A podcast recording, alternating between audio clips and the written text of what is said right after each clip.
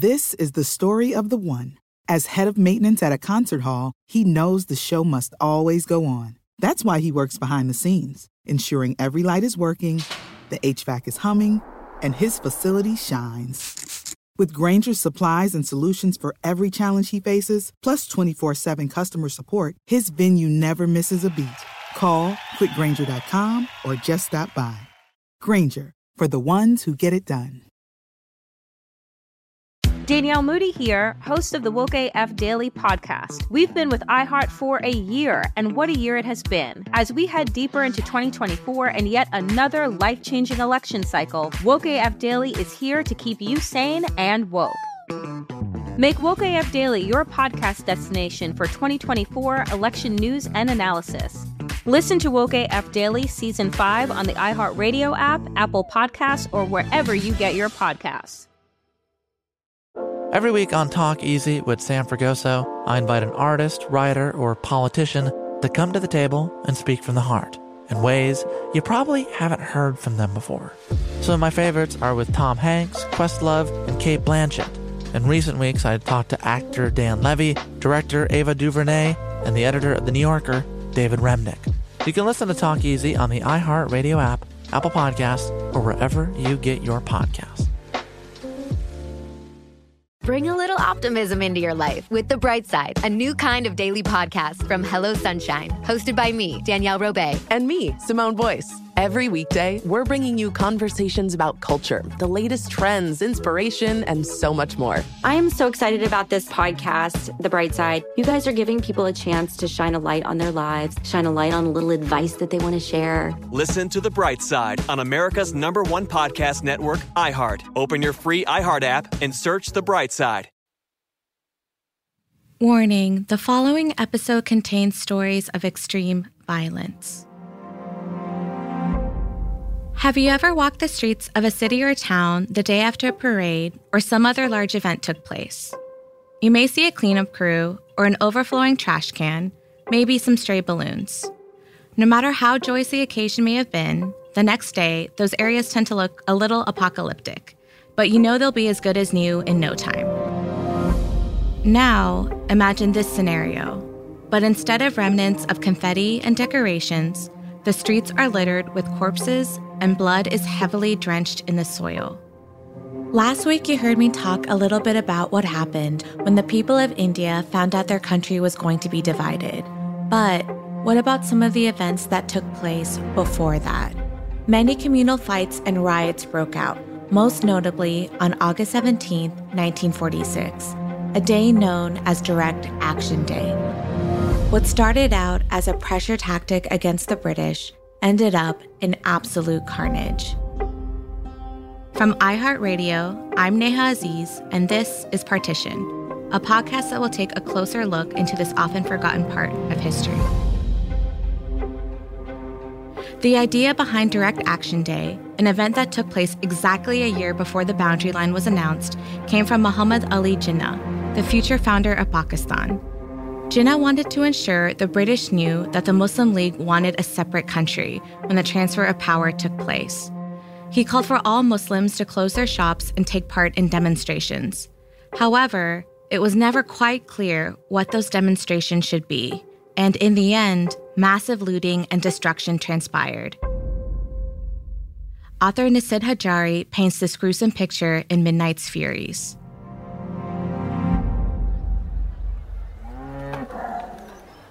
Nandalal first noticed something was wrong when the cows sleeping in the middle of the road struggled to their feet to avoid an early morning streetcar. The normally packed tram that clanged past was completely empty. Nobody was heading to work. Instead, a half dozen trucks followed, filled with angry bearded men carrying brickbats and bottles. For a moment, Nandalal watched, frozen in place, as the thugs piled out and ransacked a nearby furniture store owned by a Hindu like himself.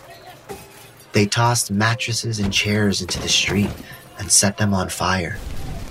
Then a hail of stones came pelting up the road towards him.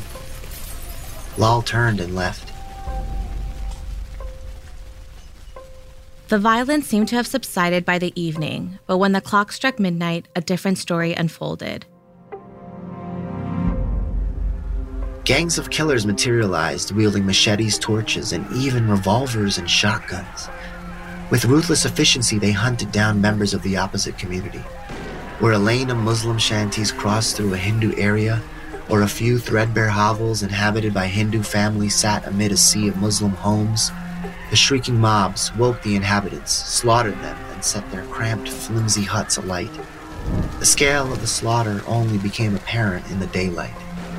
Hundreds of corpses littered the streets on Saturday morning, 17 August.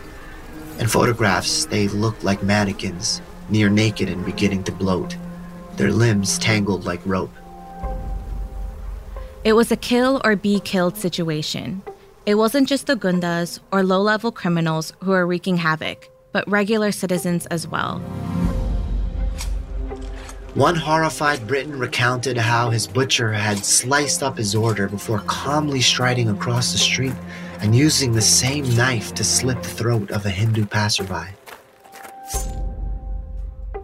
These days of bloodshed have another name as well the Great Calcutta Killings. Negotiation after negotiation took place. Different iterations of plans took place. And when it looked like progress was at the end of a long and winding road, it quickly dissolved as soon as it appeared. Jinnah felt as though he was being ignored and that no one was listening to the wants and needs of the people who wanted a Muslim majority dominion. Nehru wanted to ensure that India wouldn't disintegrate. To shed more perspective on these riots and other aspects of partition, I spoke to David Gilmartin, a professor from North Carolina State University. To understand Direct Action Day, there's a really important backdrop to this and to Jinnah's calling for protests on that day.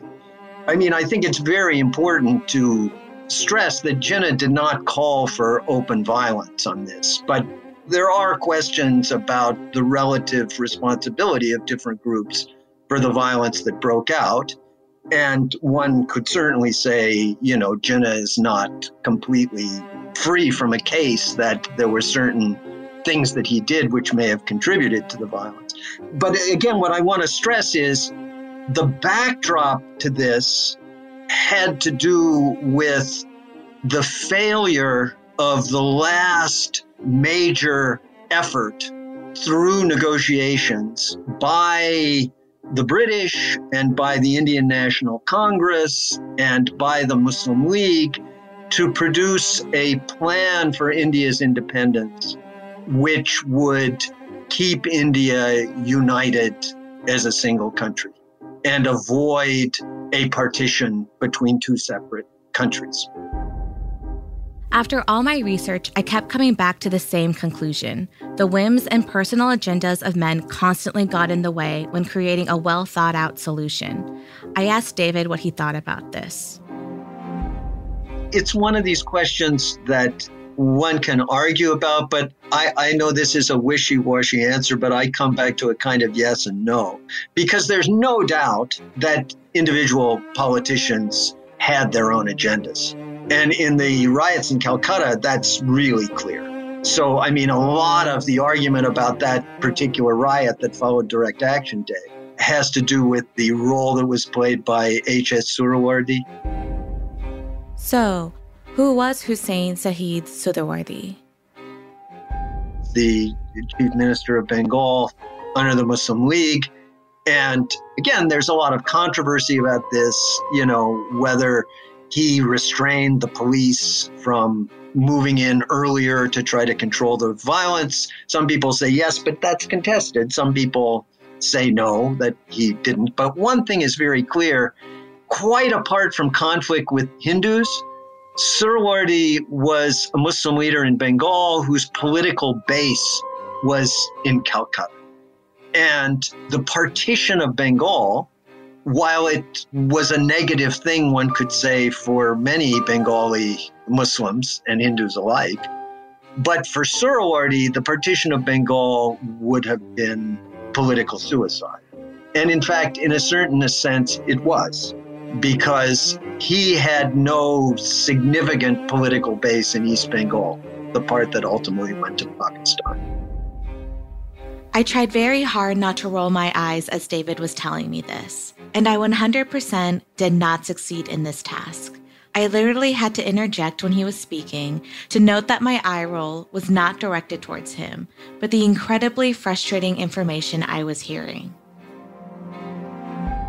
So he continued as a prominent politician, but actually largely by shifting his focus to the national level, to the Pakistani level. So there isn't any doubt he had his own agenda in this. But the other part of your question is can one explain what happened by this?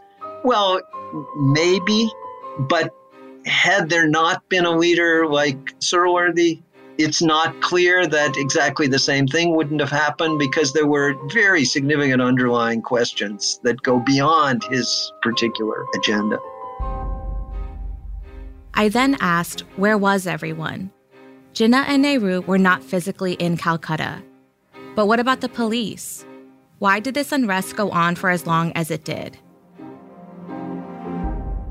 The question about the role of the police and the army is in part tied to the kinds of things you're implying in your question that a lot of these political leaders had their own goals, but were in a certain way not ready to sacrifice those or sacrifice their own standing to, to take an active role in trying to stop the violence.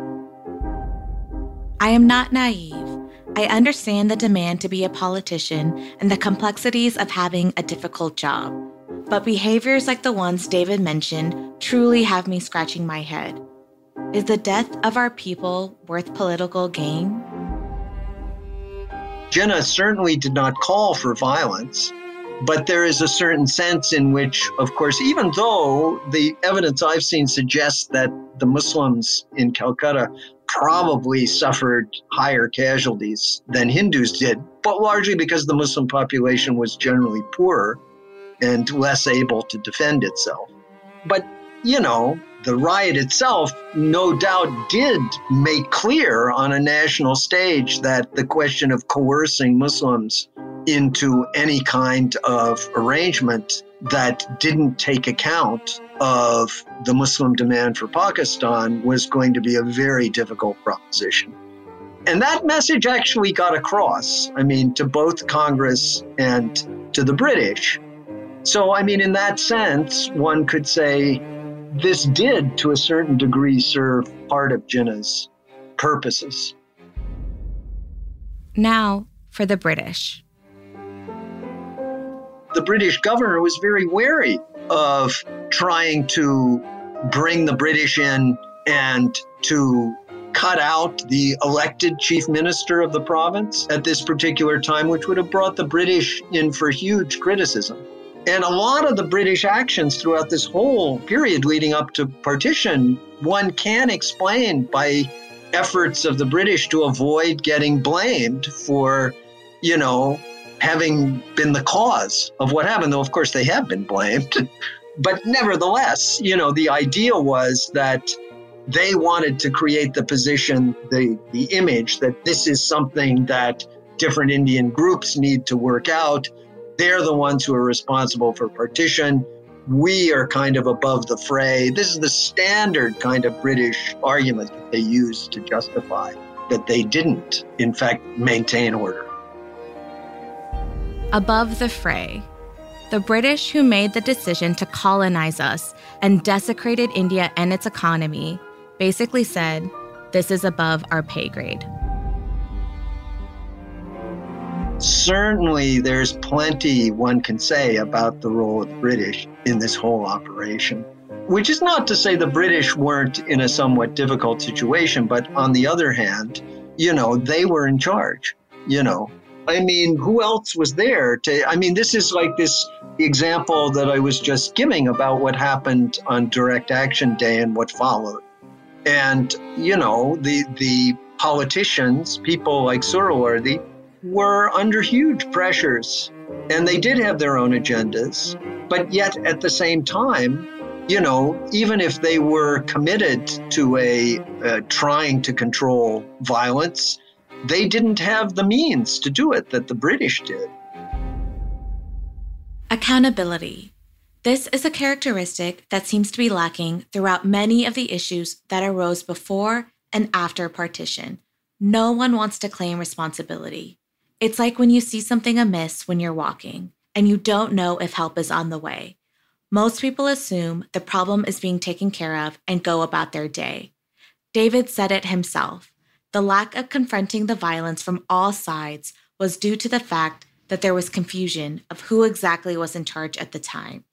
There wasn't this idea of see something, say something.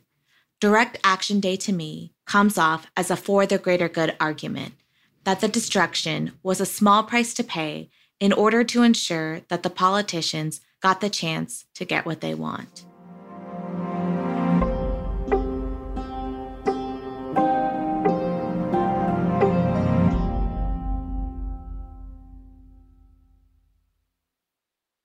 Danielle Moody here, host of the Woke AF Daily podcast. We've been with iHeart's Outspoken Network for a year, and what a year it has been. Every weekday, I navigate our rapidly changing world alongside our series of fabulous expert guests. As we head deeper into 2024 and yet another life changing election cycle, Woke AF Daily is here to keep you sane and woke.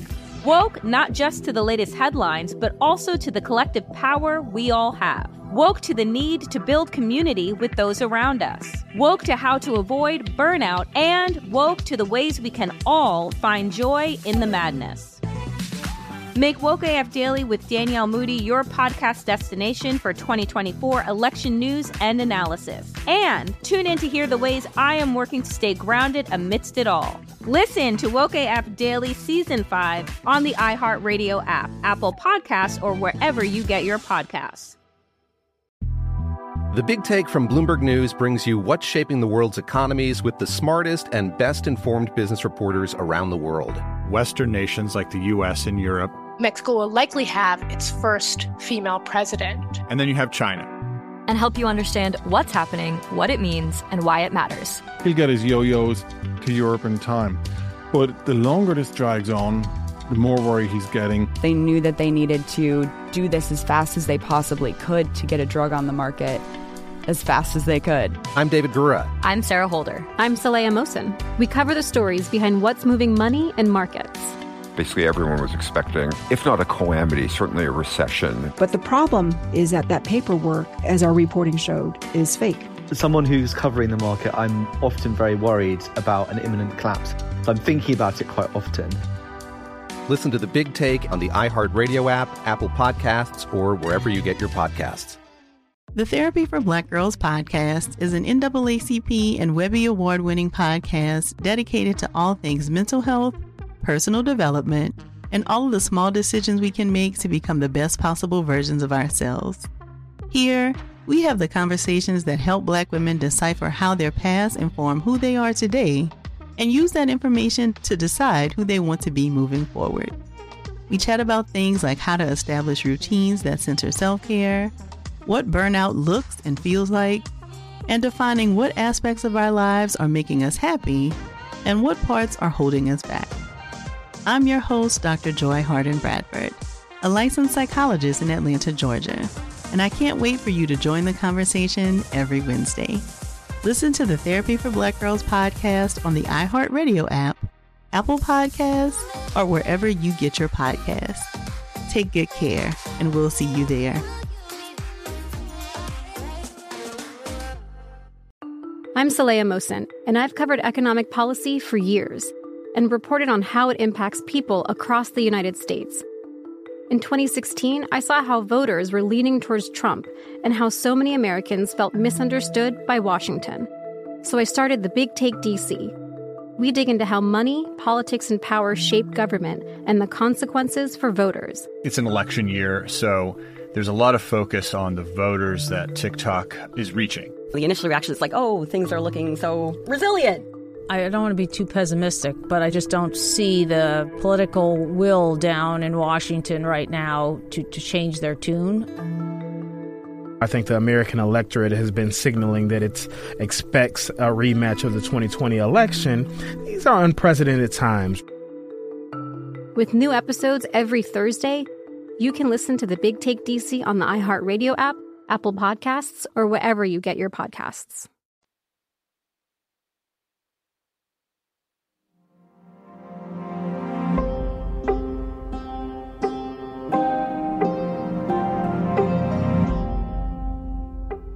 On February 20th, the Prime Minister of Britain at the time, Clement Attlee, made a statement that the British would leave India by June of 1948.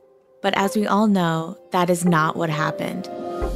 Like many characteristics of partition, we cannot pinpoint an exact reason why the date became August 15, 1947, almost an entire year earlier than expected. Was it ongoing unrest? Impatience? Greed? And honestly probably is a combination of all these things and more. Here is another excerpt from Midnight's Furies. Mystery and misinformation still cloud the most pivotal decision in the partition process to rush forward the date of the British departure by 10 months. Mountbatten is typically blamed for the acceleration of the handover so the British would not be held responsible for the bloodbath to come. Mountbatten did himself no favors by boasting in later years that he had plucked the date out of thin air at a press conference, choosing the anniversary of the Japanese surrender simply because it sprang to mind. If that were true, hundreds of thousands of dead and millions of displaced Pakistanis and Indians would indeed have been victims of one man's whimsical dictate. You all may remember from last week that Lord Mountbatten was a royal representative whose job it was to oversee the separation of India. What a gentleman. On July 18, 1947, the British Parliament passed the Indian Independence Bill. The bill was made up of several committees to deal with different aspects of partition for the British. Some included assets and liabilities, economic relations, and armed forces. Care to guess how many committees were created to help the people of India and Pakistan? If you guessed zero, you would be correct. Politicians took a very laissez faire approach. After all, what could go wrong? You've heard me say that June 3rd was the date independence was announced. But how many people actually found out on this day? Remember, this was the 1940s. People were not getting news alerts and push notifications on their smartphones. While this information was on the radio and in the papers, the vast majority of residents lived in quiet rural areas, where this vital intel did not reach them for weeks. The British hardly went door to door giving denizens an FYI. So, how exactly was India going to be separated and a new country formed? Mountbatten and his team brought in a man named Cyril Radcliffe, a lawyer. Radcliffe was literally chosen because he had absolutely no knowledge of what was happening in India. According to the British, this would allow him to do the job without a bias. To add insult to injury, Radcliffe had never been to India before. Do you think he bothered to visit the communities that would soon be split up? He didn't. Do you think he asked the United Nations for guidance? He didn't. The United Nations was deliberately left out of the conversation to avoid any delays. Did he make sure that all of the information and plans he had for the country were updated and accurate? He didn't. No map specialists or geography professionals were involved in the making of this decision. Radcliffe created these new territories in five weeks. The fate of millions of people was left up to a man who threw together a plan in five weeks. He left right after his task was complete burning all of the documents before he left, or more truthfully, fled. Radcliffe wrote the following to his nephew Nobody in India would love me for the award about the Punjab and Bengal, and there will be roughly 80 million people with a grievance who will begin looking for me. I do not want them to find me. As Radcliffe understood it, people were going to suffer no matter what. How nice to know we were nothing more than collateral damage. Radcliffe ended up not accepting his fee for the job, hardly an atonement for his sin. Naturally, when returning back to Britain, he received one of the highest honors from the Queen, the Knight of the Grand Cross. You may recall my grandfather talking about how he celebrated on the street as a teenager when independence was granted. However, the celebration and excitement was short lived because even though the British have left, the official boundary lines have yet to be made public. No one knew what land now belonged to what country. Remember, this announcement came out on August 17th. The borderline cuts through Bengal in the east and Punjab in the west. And because Radcliffe made his decision on religious grounds, Muslims found themselves on the Hindu side, and Hindus found themselves on the Muslim side. Suddenly, even without moving, people were on the wrong side of the border. And just like that, we were in a state of genocide.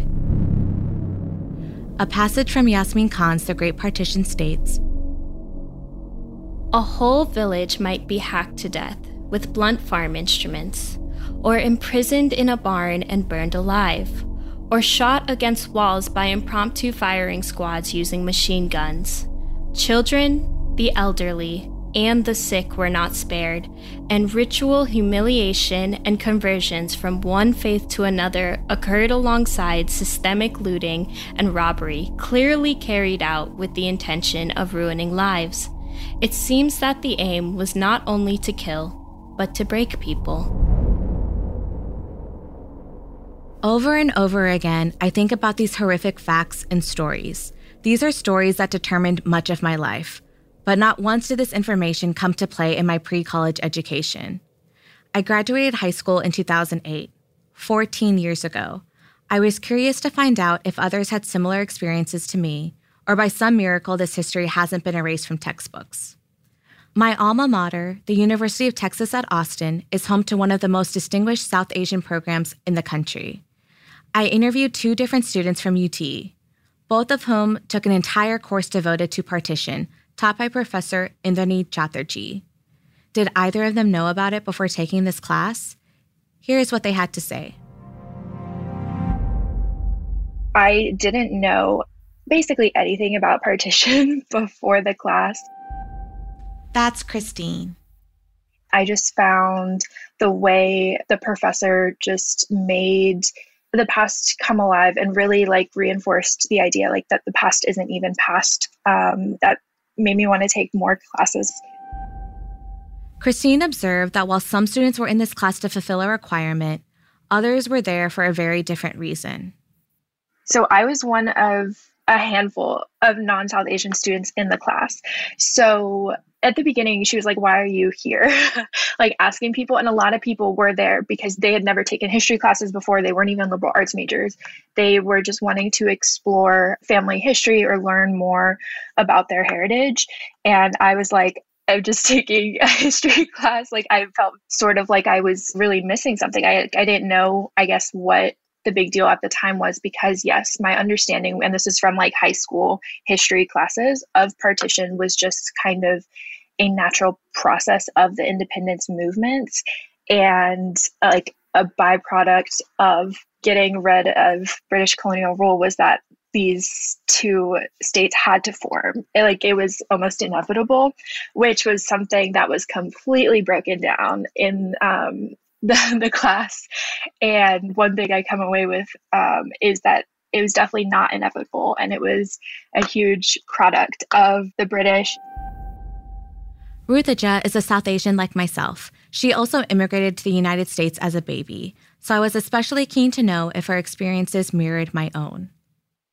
My family didn't talk about partition much so or at all. Like the sentiment was, you know, Pakistan and India at one point were the same country and then they they split and now it's there's you know animosities one against the other. For me it was just kind of like this accepted thing that had happened. There was no debate about if it was the right or wrong thing to do. There was no um, there was there just wasn't much like critical thought put towards it. And i think what i learned in class was this is a shared experience that people part of our generation i think have. And it's because that history is really painful. A lot of people's relatives experienced it firsthand and they can speak to how it was more of an atrocity than, you know, a political game. She recalls her first time finding out about partition as a teenager. it was um, actually kind of funny. um, in my ninth grade world geography class, we talked about partition for, I think, like a few lessons. It was like two or three lessons. And um, the way it was talked about was so surface level tangential. and now looking back on it after taking the classes that I have, it's almost offensive the way that it was taught. Like, you know, they were just they were just like, yeah, Gandhi was this wonderful person who did so much great work to bring peace to South Asia. And I, I, I just think about it now like as if that was a big joke. if you remember from last week's episode, learning about Gandhi was also the only aspect associated with partition I was taught as well.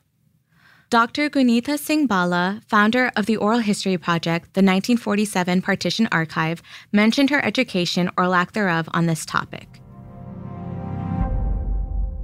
When we were children, the history that we were learning in school, the official history, was so disconnected from folk history and not just the history, even the news, like what we would hear on national TV at the time. There was only, you know, one channel in India and Pakistan as well at the time, the Indian channel was called Doordarshan. And um, the news we would hear about Punjab versus what we were seeing, there was such a disconnect.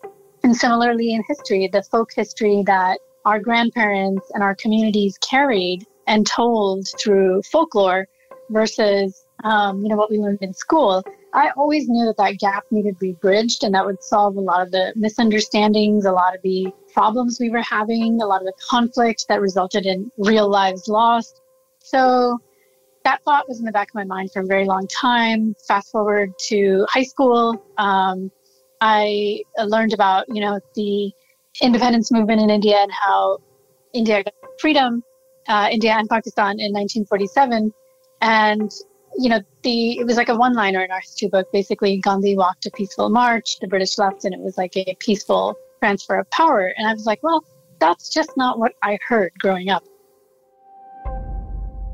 Here's David again with his experience as an educator. Mostly, the students know very little about partition. Some have never heard of it.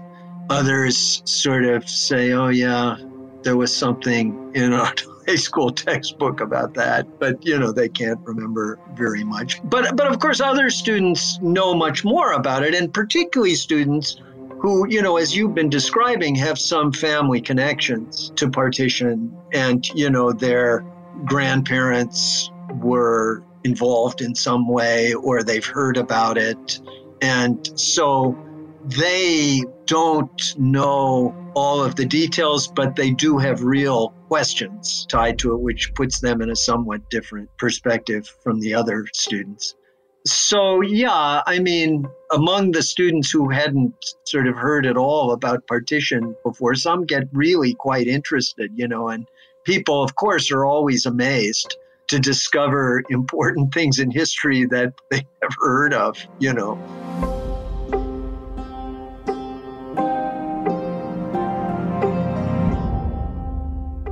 We've talked about the people whose lives were affected by this event in a general sense. But for the next two episodes, I will specifically talk about women and their treatment during partition. I spoke to a survivor who wrote a book as a way to cope with her trauma and used the women in her life as inspiration for her characters. How was the transformation of women possible through this kind of carnage and trauma that women went through? My father, till my mother's dying day, would say, well, you know, your mother saved our lives. And I'd say, how? And my mother would shut him up. She didn't want to live through that trauma again. Until next week, I'm Neha Aziz, and this is Partition. Partition was developed as a part of the Next Up initiative created by Anna Hossnieh, Joelle Monique, and Yesenia Median. Partition is produced by Anna Hossnieh, Trisha Mukherjee, and Becca Ramos. It is edited by Rory Gagan with original score composed by Mark Hadley.